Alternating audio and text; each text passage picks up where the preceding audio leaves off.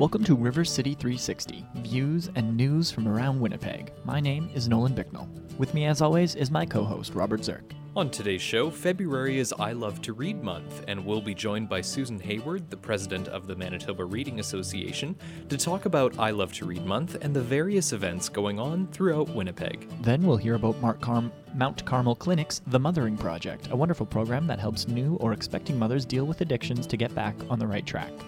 Then we'll continue our series of refugee stories recorded at an event held by the Mennonite Heritage Center Gallery. We'll bring you one of the stories this week by a refugee's family member from the Soviet Union. And as always, Noah Ehrenberg will be joining us in studio to tell us about This Week in Winnipeg through the lens of Community News Commons, Winnipeg's citizen journalism project. We've got all this, some great tunes, and much, much more on today's episode of River City 360.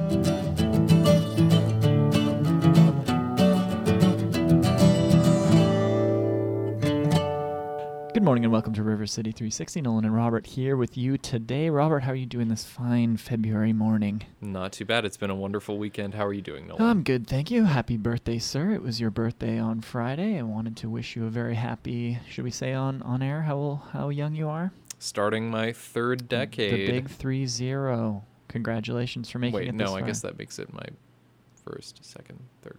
Starting my fourth Starting decade. the fourth decade. Oh, geez. That's a weird, that's a tougher way to look at it, isn't it?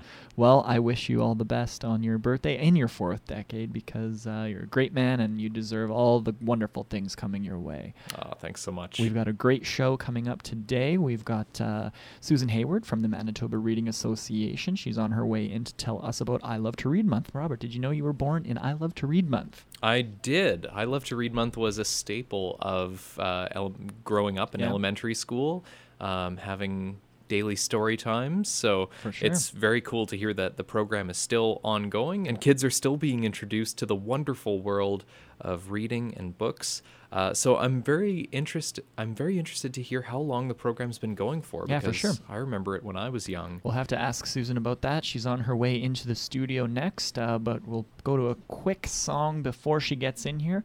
Uh, how about Russ Morgan with Does Your Heart Beat for Me right here on River City 360? Bye.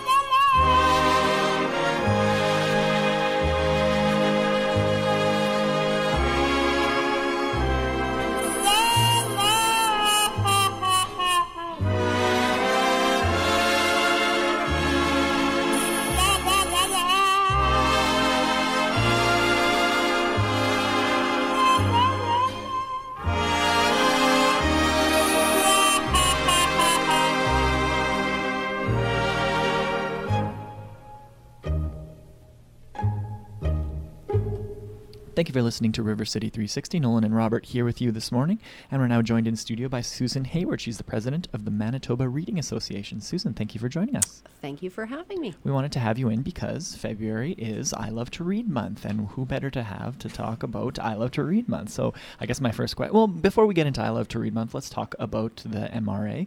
Uh, just tell me uh, how long has the Manitoba Reading Association been around, and what's your role with them, and what do you guys do here in Manitoba? Okay. Well, the Manitoba Reading Association is a provincial council of the International Literacy Association. And before the Manitoba Association came um, to life, we had the Reading Council of Greater Winnipeg. And Reading Council Greater Winnipeg just celebrated their 60th anniversary. wow. And I don't know the exact date that MRA was born, but uh, we were born slightly after that. Cool. So almost six decades potentially. Yeah. How ha- how has reading, do you think, evolved or changed over over six decades? Now that we have all this new technology around. Well, yeah, technology is definitely part of it. Um, you know, I, I think um, reading has, you know, it, it really hasn't changed. Reading is still reading. You know, we still pick up a book and uh, we still have libraries. And I think people think that libraries don't exist. But then you take a look at these huge mega bookstores and it's just evolved, it's just taken a next step. And we used to just have maybe a book and one common book in a small classroom years ago in the traditional schools. Um, but now we have multiple sources of text. So I don't think it's so much books anymore. We talk about text sets. Okay. And you read them, uh, you view things, uh, we listen to things. So it's, it's just an evolution and includes all of the different literacies. Why why is this an organization that you personally wanted to get involved with? Oh, that's an interesting one. Um, well, I started teaching in 1983, went to a rural school division by choice. I, I decided I wanted to be part of a smaller community. And I basically spent my entire education, er, my teaching career there. Um, but sometimes you have to reach out. So it was a way for me to network with other people. Um, I liked being in my small division, but you're usually the one teacher in the school. Oh, wow. So, um, uh, not the one teacher, but the one teacher of your grade. Oh, yeah, So okay. let's say if you're a grade seven teacher, you're the only grade seven teacher. And at sure. that time, we didn't have the email and all the social Mm-hmm. media. So you needed to reach out. So, uh, yeah, I connected with other people. So why is literacy and reading important uh, for kids and for adult for everyone? uh, literacy is just basically a foundational skill that we all need.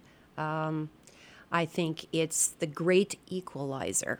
If we think about uh, the diversity that you know uh, that exists in our province, it's what's going to equalize all of us, and all of us can learn to read and to speak and to write and. Uh, I don't think any social situation will differentiate between a person if you improve your literacy skills, and then that's just better for our province. It's just better economics. Better to communicate with one another, Mm-hmm. absolutely. So let's talk about I Love to Read Month. Uh, what do you guys have planned for it, and, and how long has this uh, this program been running?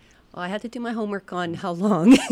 so um, I looked to ILA, and um, you know I didn't have a clear answer, so I went to Carol Hryniuk Adamov, who was our former provincial uh, council leader, and she says back in 1980s, so 36, wow. 37 years ago, there was a Dr. Bev Zakaluk and a professor emeritus from the U of M, and they started the celebration for I Love to Read Month in Manitoba. Uh, they joined together um, at the Manitoba legislature with the then Lieutenant Governor Pearl McGonigal. Cool.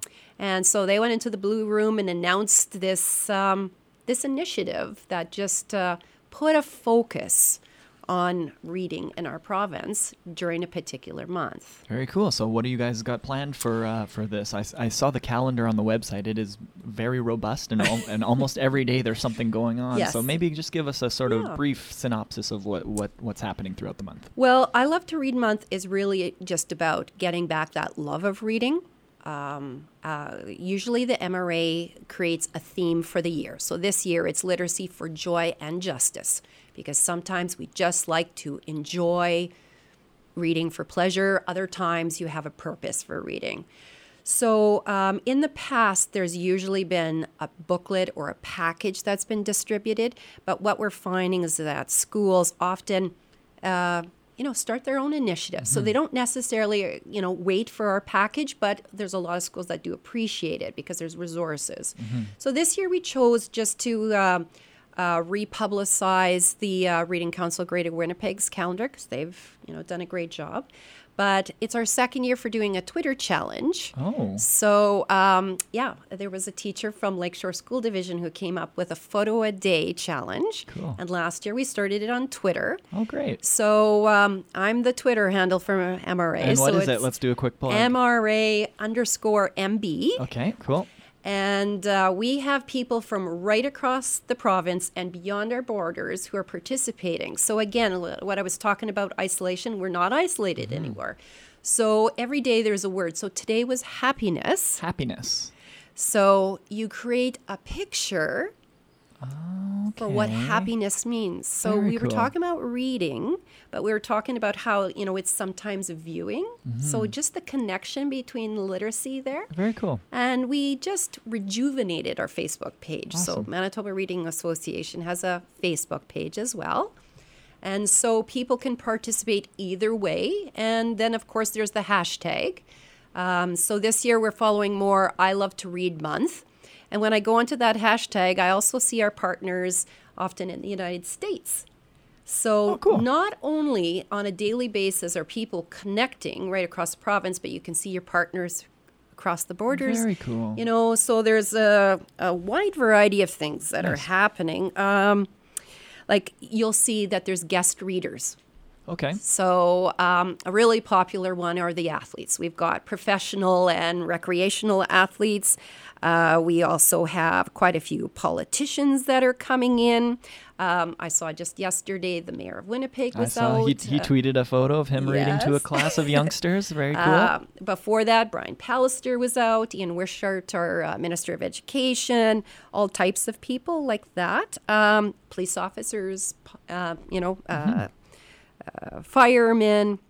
So it's all a whole building of community, bringing people together, getting that excitement going.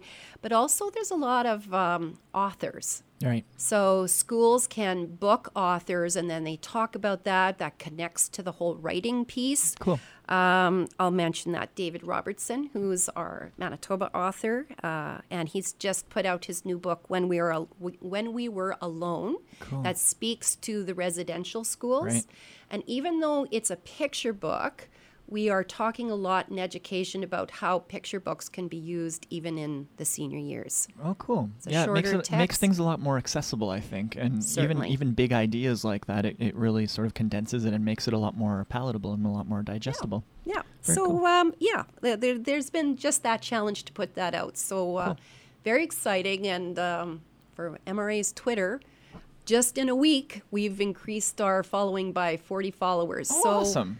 you know, That's it great. just uh, connects us all. So for our listeners out there, if you're on your iPad or on your computer, you can follow them at MRA underscore MB or look them up on Facebook, Manitoba Reading Association, and use the hashtag I Love to Read Month. Um, so Susan, tell tell me a little bit. I think you have a big uh, conference coming up in April. Tell me about that.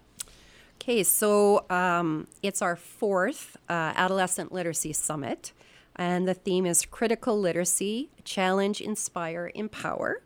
And it's on Wednesday, April 12th and Thursday, April 13th at the Victoria Inn in Winnipeg. And we have uh, international um, and national and provincial literacy leaders coming. So people such as Linda Christensen, Pernille Ripp, who's the founder of Global Read Aloud, Oh, cool. Uh, David Robertson as an author, John Schumacher, Marsha Forsh- Forchuk Skrypuch. Uh, Richard Van Camp is one of our keynote speakers. nice. He's a Canadian author, and uh, Eric Walters Oh, is great. also coming. So uh, we also have a website for that, which is mrasummit.weebly.com.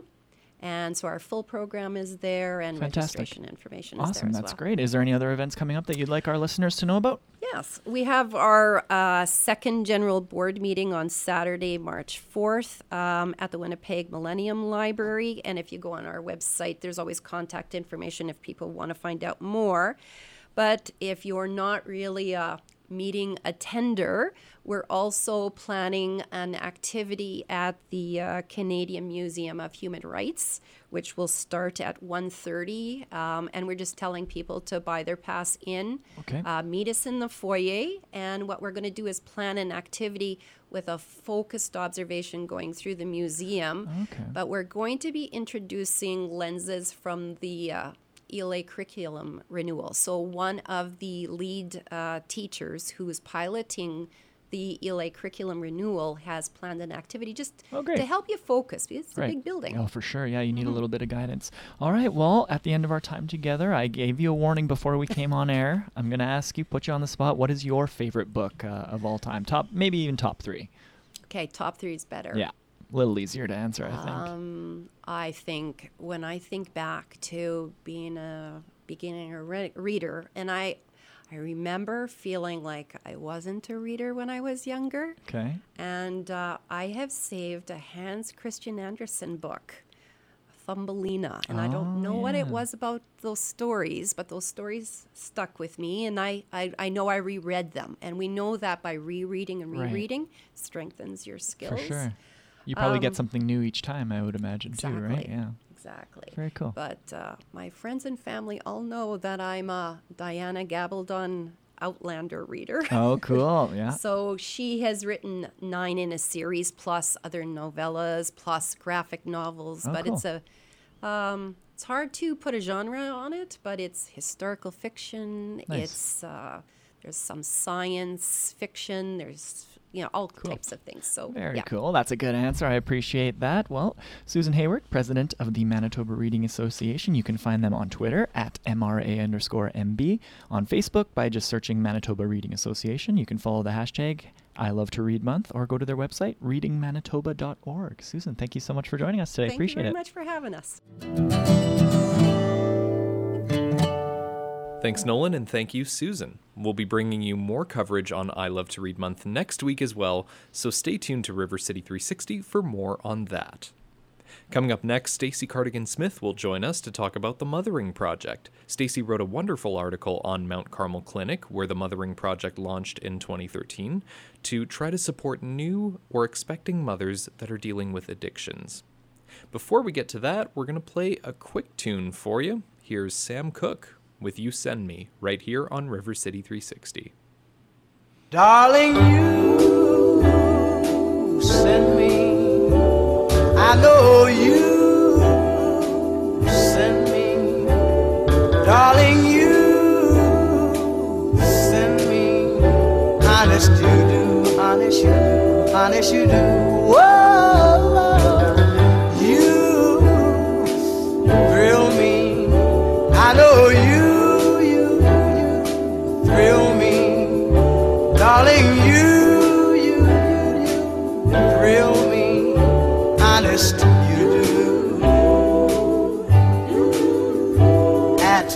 First, I thought it was infatuation, but ooh, it's lasted so long.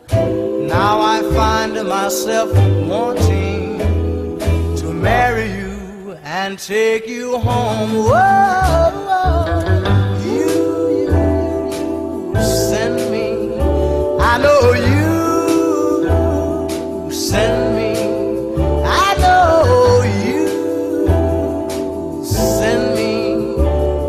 Honest, you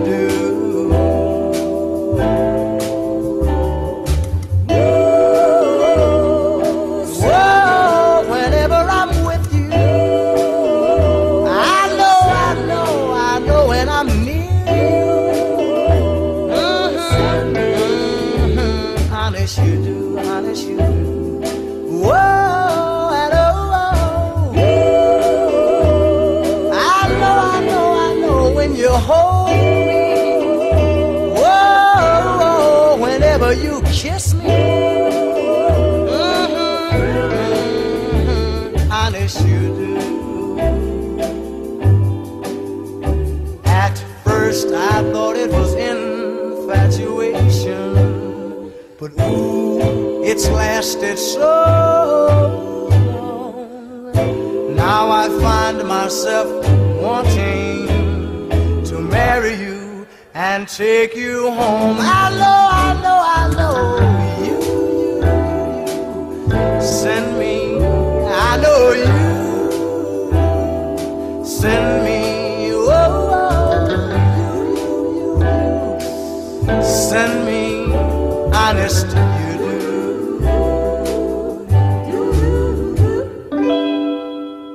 Welcome back to River City 360. Up next is a very important story on a wonderful clinic that is doing some important work here in Winnipeg um, with new or expecting mothers. Uh, Mount Carmel Clinic launched the Mothering Project in 2013 and has since helped dozens of women and their families. Stacey Cardigan Smith filed this report.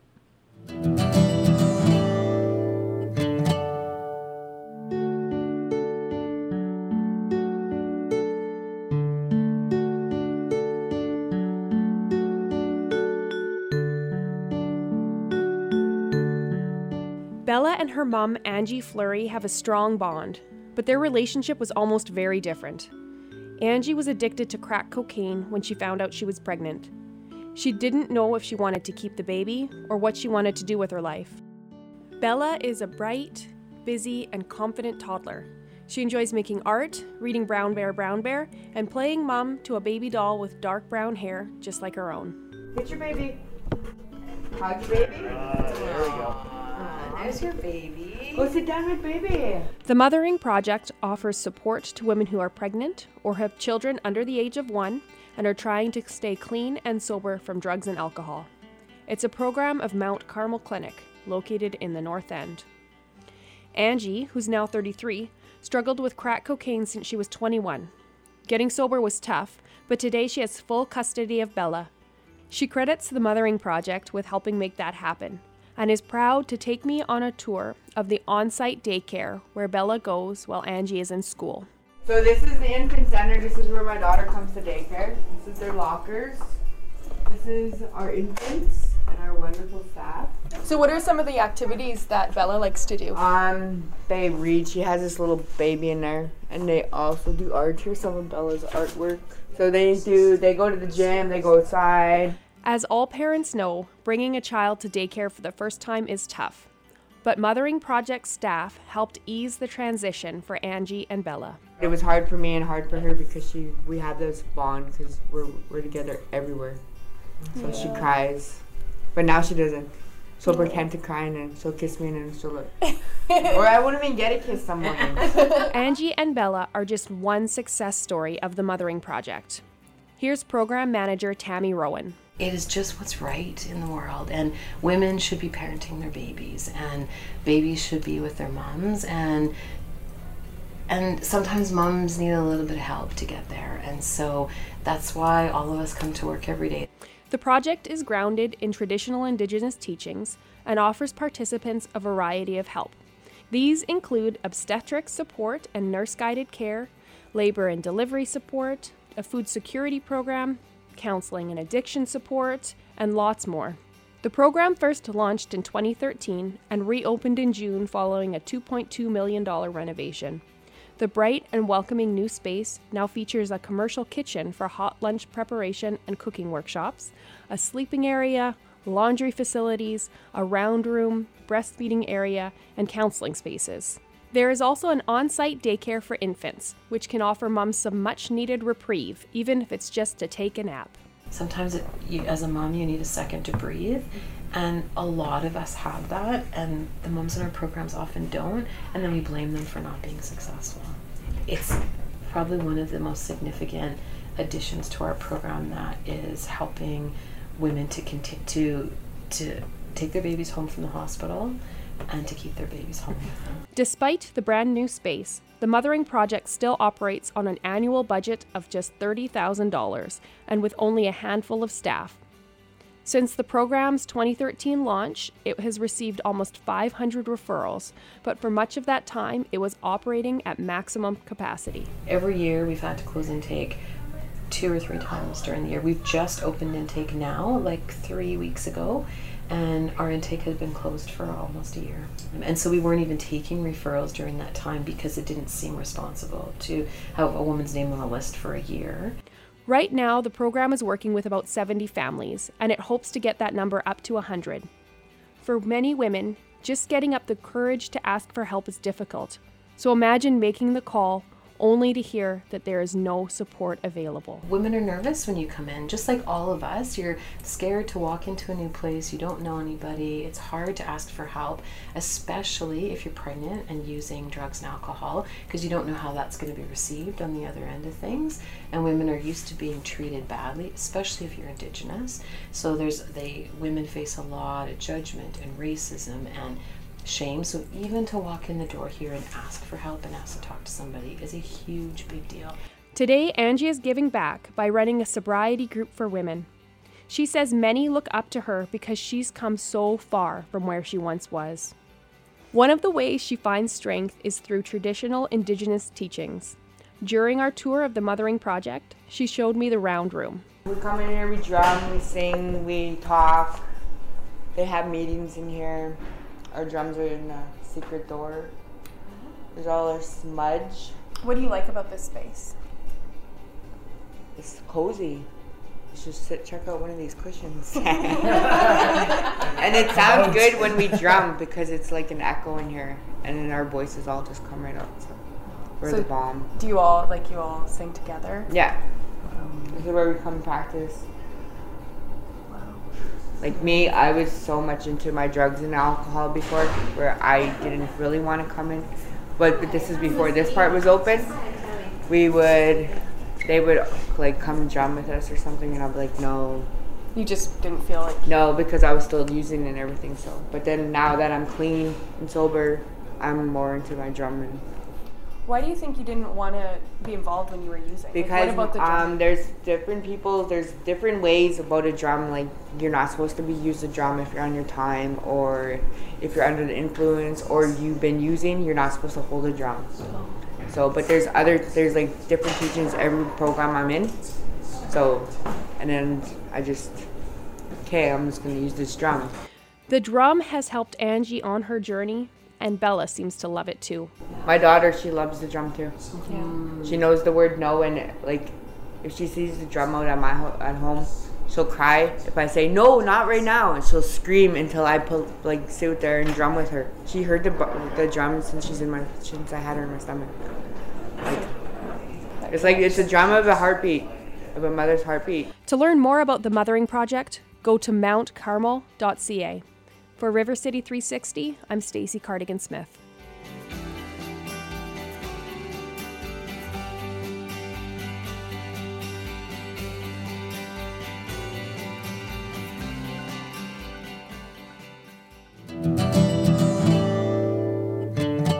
Thanks, Stacy. The Winnipeg Foundation has provided the Mothering Project with grants totaling $150,000, and you'll be able to read more about the program and about Angie's story, as well as see some beautiful photos of baby Bella in the next Foundation magazine, out in early March.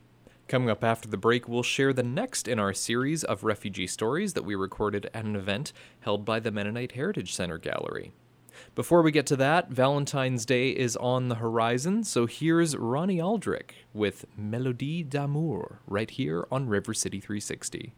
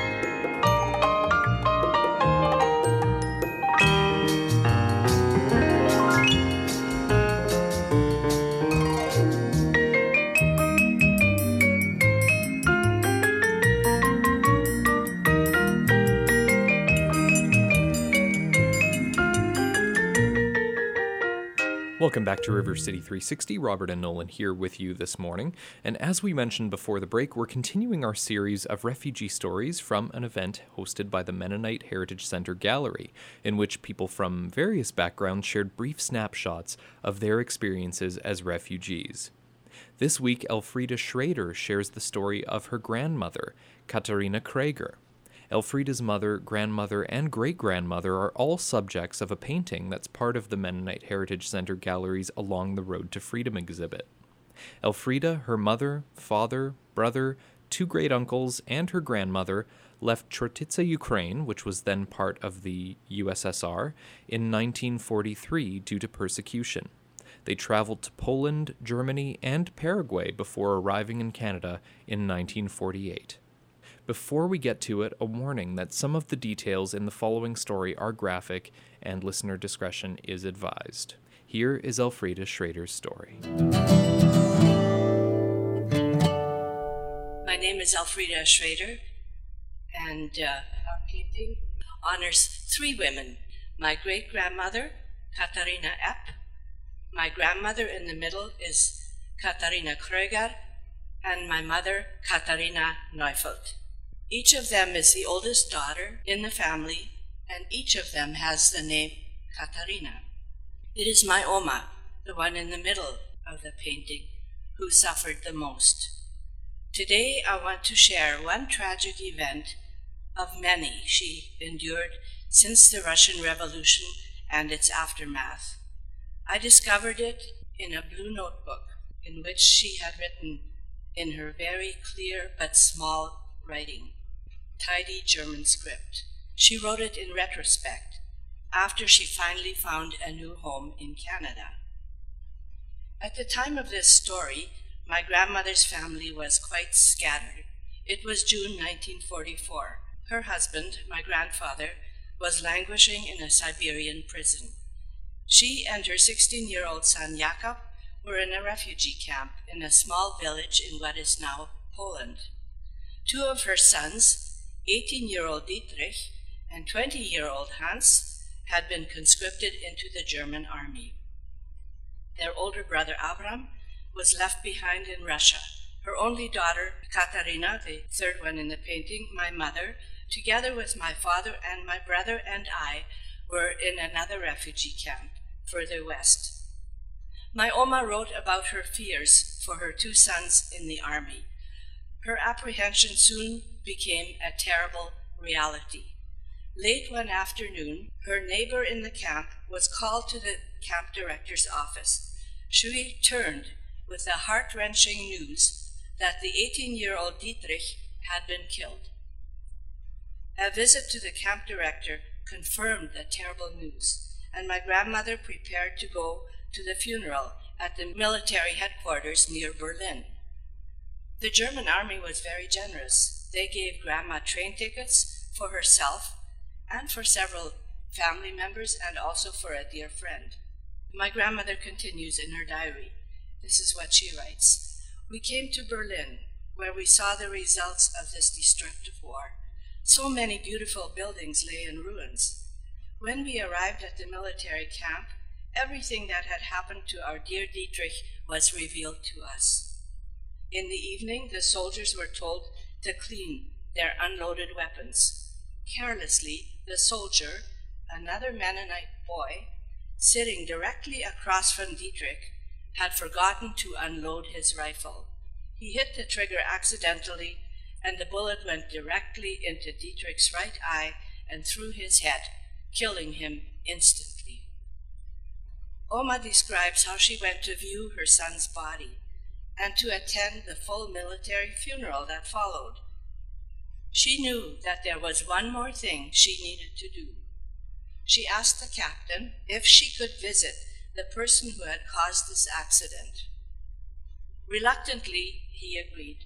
I quote from the diary The door opened, and in walked the deeply regretful guilty one. I pitied him greatly, unwanted, unplanned, to have brought such a great heartache on himself and others. I stretched my hand out toward him. He grasped it immediately and willingly. Quietly, we looked at each other for a long moment. Then he bowed his head, and tears flowed from his eyes. I will remain silent about the short discussion that followed. I just said to him that I took it as an act of God. He can be assured of full forgiveness from me, and I will not remember his guilt. At the end, I asked him if he was willing to give me a kiss in my son's place, which he willingly did, and our forgiveness was sealed by God. Both of us were left feeling comforted. My grandmother, in spite of her agony and loss, was able to forgive the perpetrator.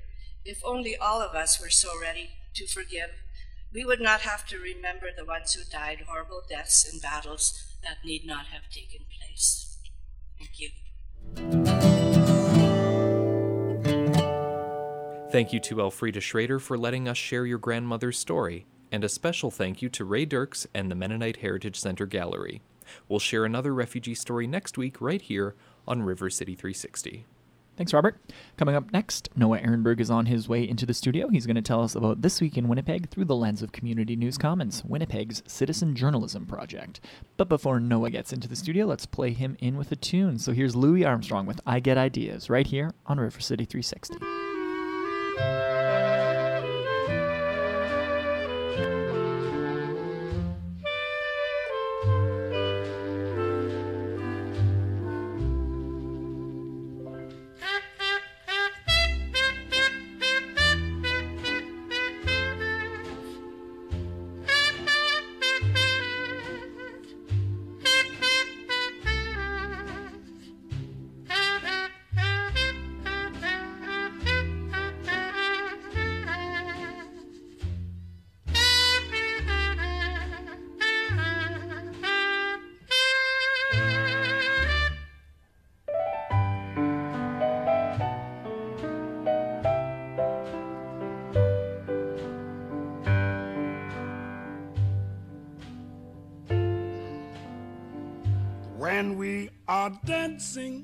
And you're dangerously near me, I get ideas.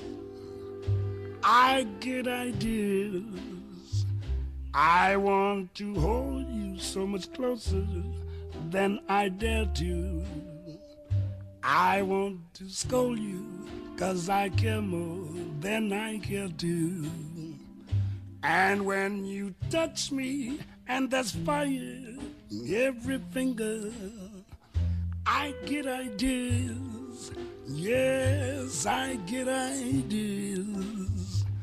And after we have kissed goodnight, mm, still you linger, I kind of think you get ideas too. Your eyes are always saying the things you never say. I only hope they say that you could love me too. For that's the whole idea.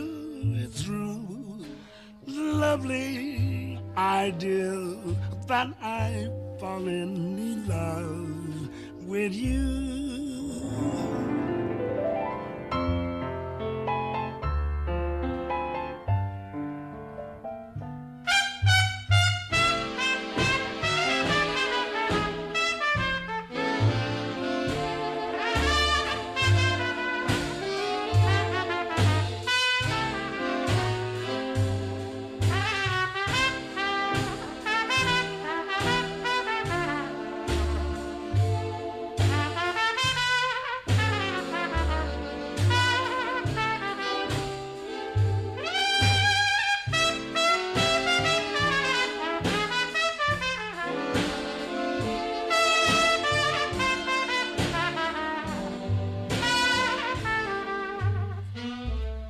And after we have kissed goodnight, mm, still you linger, babe. I kinda think you get ideas too.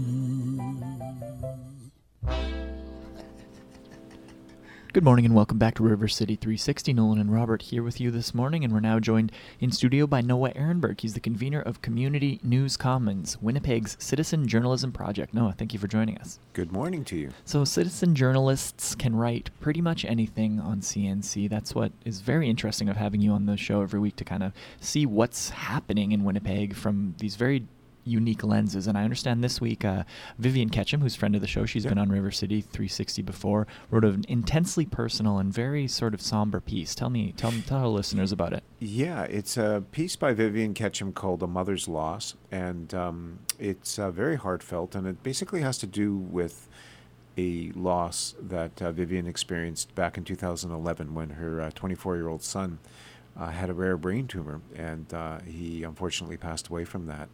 So um, it's a story about the about her son's brave fight and and Vivian's brave fight to Yeah. try and save her son's life. Uh, his name was Tyler, and um, in the piece, she Vivian talks about how she has gone on to heal uh, in terms of. Um, having her world based on the medicine wheel, sort of the four parts in balance the spiritual, the mental, the physical, the emotional, and um, why it's so important for her to try and achieve that balance in her life when it comes to uh, remembering this very sad uh, time. Back in 2011 and she um, it, it's very interesting because uh, you know community news commons is a place where people can tell stories about different things that are happening in the community but it's also a place where people can write about some very personal things that um, Right. they've experienced. And this is one piece that i really uh, appreciate vivian writing. And you know she talks about her grief as being something um, is th- that it's no longer a stranger to her, but it's a friend as time passes by, and uh, you really get a really interesting perspective uh, of how someone deals with a with a, a loss like this, and um, how she can look at grief as something that is sort of comforting as opposed to uh, something that she dreads every year. Very interesting. So when she comes to you with this story idea or she wants to write this thing, how, how do you approach it as an editor? Like what, what decisions are you helping her make and, and how much editing are you doing on this piece? Well, one of the things I like about CNC is that it's a safe environment. So it's not like people write things and then they give them to me and I do whatever I want Right. with them. It's really a collaborative effort. And so when people come with a story, we usually talk about, you know, what the story is about, how they're going to tell it, and then there's a little bit of back and forth once they submit the story where I add different um, ideas, I give them different suggestions, maybe do a little rewrite or two on a few sentences, and I make sure that the person that's written the story is happy with that, and they want that type of that version to go Right. uh, to be published. And so, it's um, I think for you know no matter what people are writing, whether it's a review of a play or whether it's uh, you know something as personal and as um, deep as uh, Vivian has written about the loss of her son.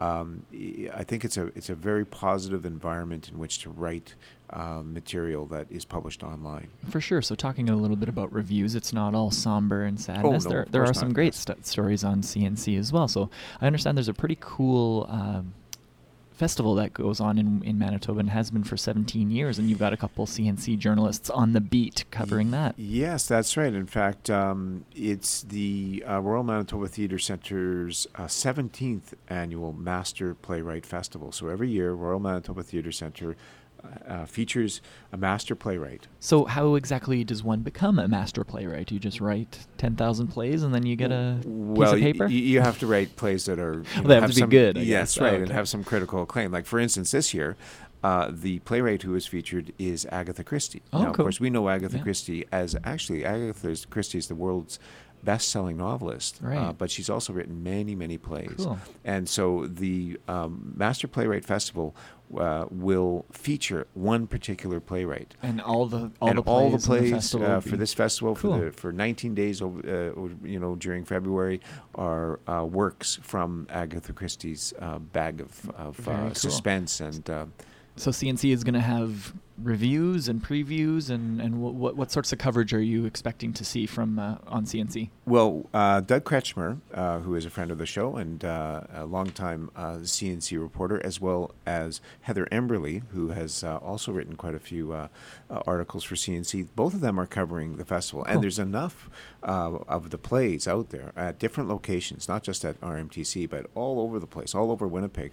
There's a number of different theater troupes that are involved, and each of them will uh, choose a particular uh, play to perform and um, and Kretschmer and uh, Amberly will be out there uh, cool. to take some photos and to uh, and to do some reviews. And so there's uh, there, it, when it comes to Agatha Christie, um, you know, there's a lot of uh, suspenseful types of Mm-hmm. stories and edge of your seat, uh, who done it uh, types Right. of stories. And um, it's interesting. Uh, the, Doug Kretschmer was saying that his the first time that he had attended a Master Playwright Festival was back in 2002 when uh, he had just uh, came back from Vancouver, and he decided to. Um, he didn't realize that it was this was happening every year, and it was uh, that year they were featuring the work of uh, uh, Bertolt Brecht, and so it was called Brechtfest. Breakfast. And um, he went to the uh, few of the plays, and he was just fascinated by this. He had never really been into the into these plays, into in, into the works of Brecht, but he suddenly got into it, and he went to a number of plays that year. Same thing with uh, Shawfest, which was just a few years ago.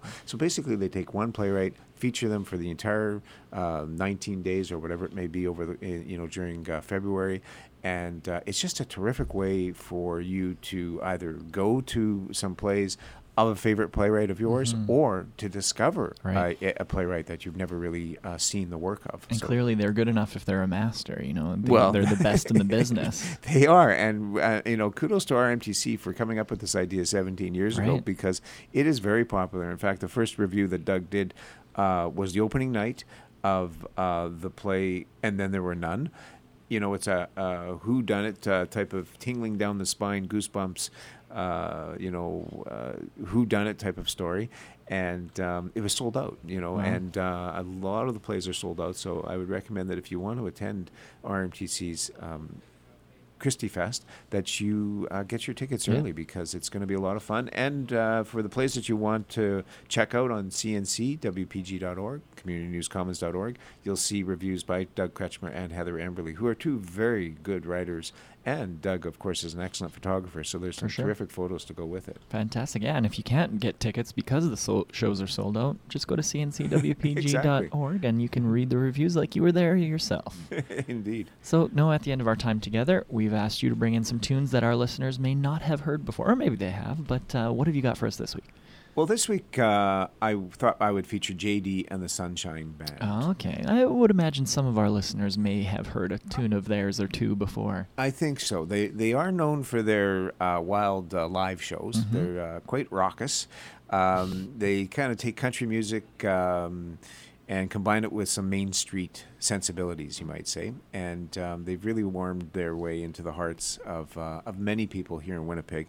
They uh, operate out of the out of uh, Sunshine House, which is um, a drop-in center located at the intersection of Logan and Sherbrooke. And uh, the creation of this band um, really has helped open doors to creativity, uh, lasting relationships. Sort of, you know, they help shine a light on the language and the stories of our community. And so I really wanted to feature them because they are going to be part of a event on February the 17th, Friday, February the 17th at 5 p.m. over at the Goodwill Social Club at 625 Portage Avenue.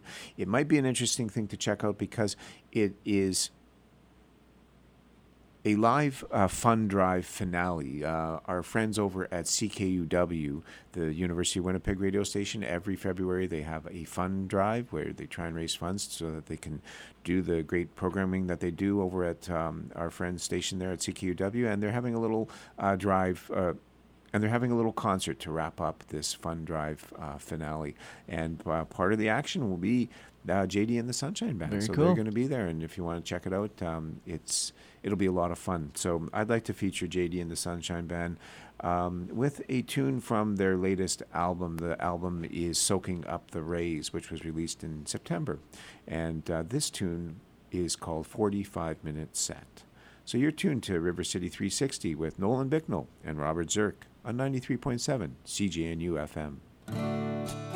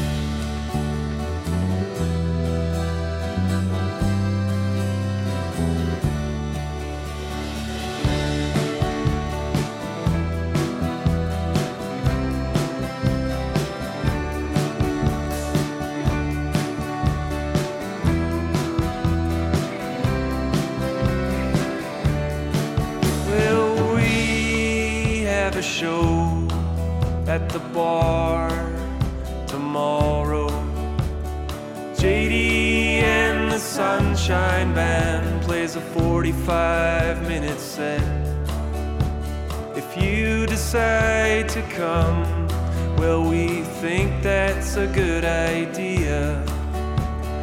Here are some things that you might want to do.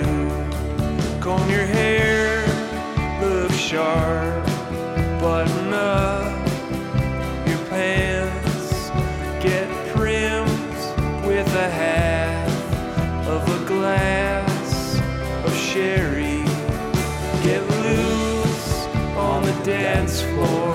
bust a move with your ex. Here are some things that you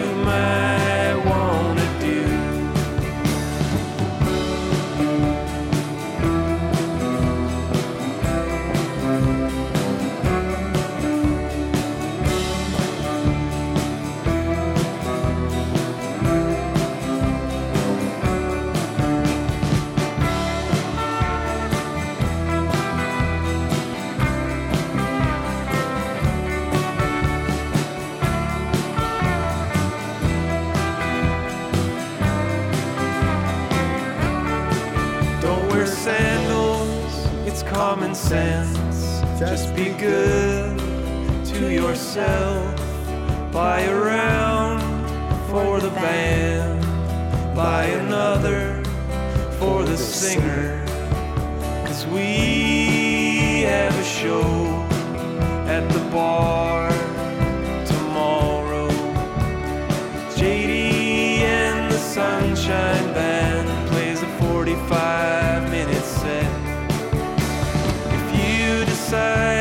come, well, we think that's a good idea.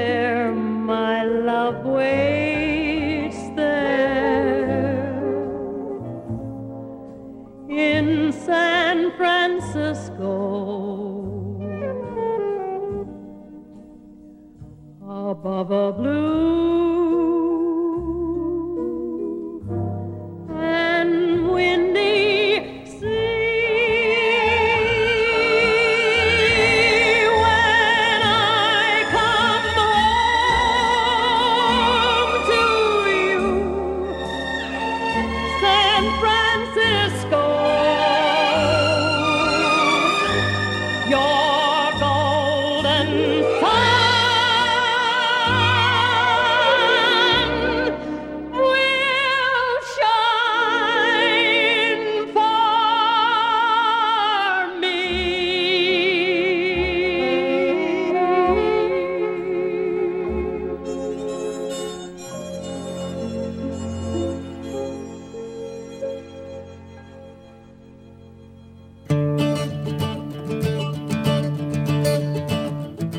That's a wrap on this week's episode of River City 360. Thank you so much for listening, and a huge thank you to all of our guests for talking to us today. If you'd like to hear more views and news from around Winnipeg, listen to any of our past episodes, or subscribe to our podcast, you can visit us online. The address is rivercity360.org. Again, that's rivercity360.org. River City 360 Views and News from Around Winnipeg is a project of the Winnipeg Foundation in partnership with CJNU 93.7 FM. And we always love to get your feedback, so please give us a call. Our number is 204 944 9474, extension 360. You can leave us a comment about the show, request a song, or suggest a topic that we should cover on an upcoming show. Again, we always love hearing your feedback, so give us a ring. Our number is 204 944 9474, extension 360. You can also follow us on Twitter and Facebook by searching at River City 360 on Twitter and River City 360 on Facebook as well. I'm Nolan Bicknell, signing off for River City 360. And I'm Robert Zirk. Thank you again so much for listening, and we'll see you next week. Have a great Sunday.